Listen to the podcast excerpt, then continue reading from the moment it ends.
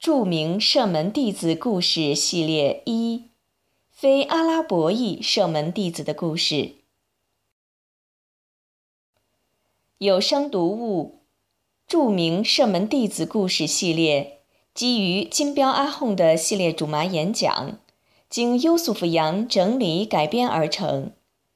穆罕默德先知愿主福安之曾经说。我的同伴们犹如繁星一般，无论跟随哪一个，你们都会得到正道。安拉的正道得以广泛传播，离不开追随先知的那些圣门弟子们的牺牲和不懈努力。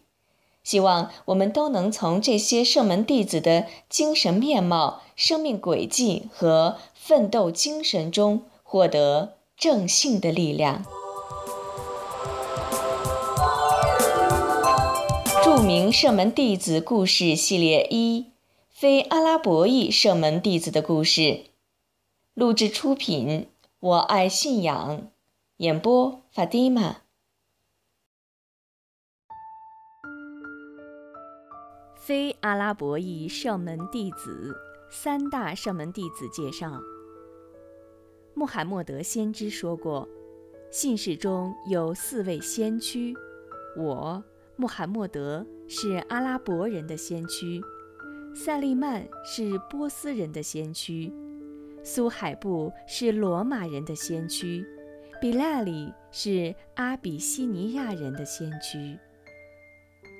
先驱的意思是他们各自民族中最早归信的人，也代表着他们在后世中将享有更高的地位。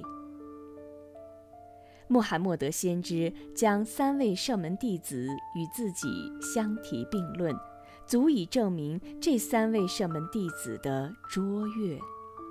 这三位圣门弟子有类似的背景：首先，他们都曾经做过奴隶，出身很卑微，在社会中处于最底层。奴隶没有人身的自由，生命的尊严。跟牲畜没有两样，可以随时被鞭打，随地被买卖。第二是他们都是非阿拉伯人，生存在崇尚阿拉伯血统的种族社会里，可以想象他们的社会地位如何的低下，处境何等艰难。但是安拉抑郁。